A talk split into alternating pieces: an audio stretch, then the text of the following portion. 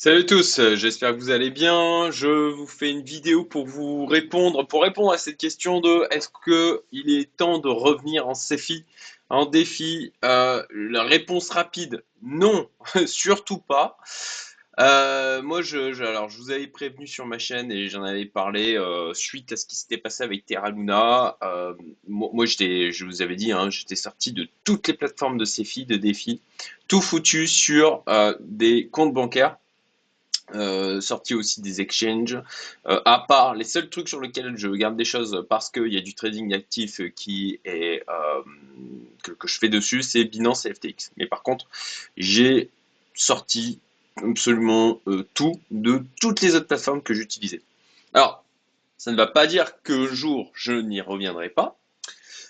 Et sincèrement, ça me fait pas plaisir d'avoir beaucoup de liquidités en compte bancaire qui en stand-by, en fait. Euh, mais bon, euh, parfois il faut juste euh, s'asseoir sur sa main et patienter. Mais à la question, et ça fait plusieurs fois qu'on me pose la question, que ce soit dans les, groupes dans lesquels je suis ou parfois aussi en commentaire sur, sur YouTube. Est-ce que, ouais, est-ce que tu penses que c'est bien de revenir en CFI maintenant? Euh, clairement pas, clairement pas. Et, forcément, j'ai utilisé plusieurs fois cette métaphore. Hein. Terra Luna, été une bombe nucléaire. Et on a encore la, les poussières qui, la poussière qui retombe. Et les cadavres, du coup, qui apparaissent, les morts. Et bon, ben là-dessus, voilà, euh, bah, Celsius, bien sûr, je pense que vous en avez tous entendu parler, qui a euh, suspendu les retraits sur sa plateforme. Ensuite, là, dernièrement, euh, on a la plateforme Coinflex qui suspend à son tour les retraits. Euh, donc ça, c'était news sur ce site-là, euh, 24 juin. Vold, euh, même chose, qui a suspendu, news du 4 juillet. Babel Finance, qui suspend aussi, du coup, euh, qui a suspendu aussi euh, les retraits, 17 juin. CoinLoan, qui donc baisse la limite de, de, de withdraw de 99%. Bon, bah si c'est quasiment, on n'est pas loin de, Alors ils sont malins, ils sont malins parce qu'effectivement ils n'ont pas suspendu le retrait, mais par contre ils ont énormément limité la capacité de retrait. Donc euh, bon, euh, ça c'est pas bon signe non plus. On a crypto.com aussi, euh, beaucoup de rumeurs de la même manière. hein. Moi j'ai tout sorti, tout ce que j'avais de crypto.com. Donc là aussi, pas mal de rumeurs. On voit que euh, il y a des news, je crois que ils, oui, licencient du, côté de crypto.com. Euh, on a du côté de Coinbase aussi, je l'ai même pas mis au niveau des news, mais euh, de la même manière, euh, ben, le- leur cours en bourse a, a chuté, ils sont en perte, ils ont fait 400 millions de pertes sur le premier trimestre. Et combiné à ça, c'est un truc qui est important, c'est que du côté du private equity, c'est en train de, c'est en train d'être touché aussi.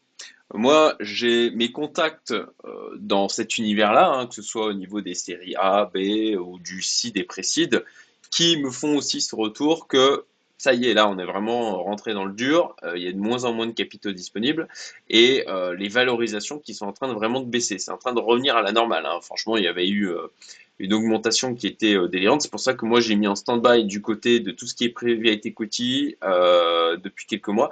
J'en avais parlé sur ma chaîne euh, euh, sur un, où on se regroupait sur un investissement. D'un- alors, le, le nom m'échappe, mais c'est un, un, fonds d'investissement aux États-Unis où le ticket minimum était de 2 millions de dollars. On se regroupait sur, euh, avec ma communauté pour y aller.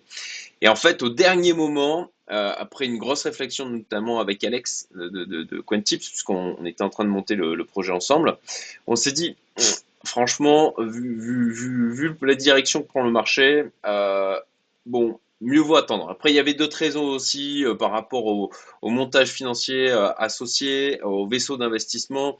On, avait des doutes. Donc, euh, bon, malgré tout le travail qui avait été fait, on a, décidé de laisser tomber et de passer pour cette fois. Donc, il y aura d'autres occasions, c'est pas un problème.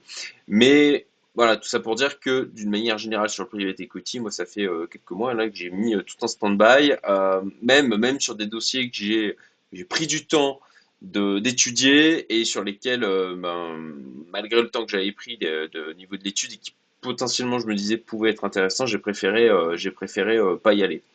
Parce qu'il y a une survalorisation de ces projets. Et ça, c'est quoi la liaison avec la CFI Tout simplement parce qu'il y a beaucoup de projets CFI aujourd'hui qui ne sont pas forcément rentables et qui ont euh, bah, construit leur viabilité financière sur des levées de fonds successives. Et là, je vous prends cet exemple hein, qui est assez parlant. Euh, ça passe d'une valorisation de 46 milliards à 6, 6 milliards, 6,5 milliards. Bon, c'est une baisse, c'est une baisse titanesque, mais c'est pour vous donner une idée de ce qui est en train de se passer aussi au niveau du private equity.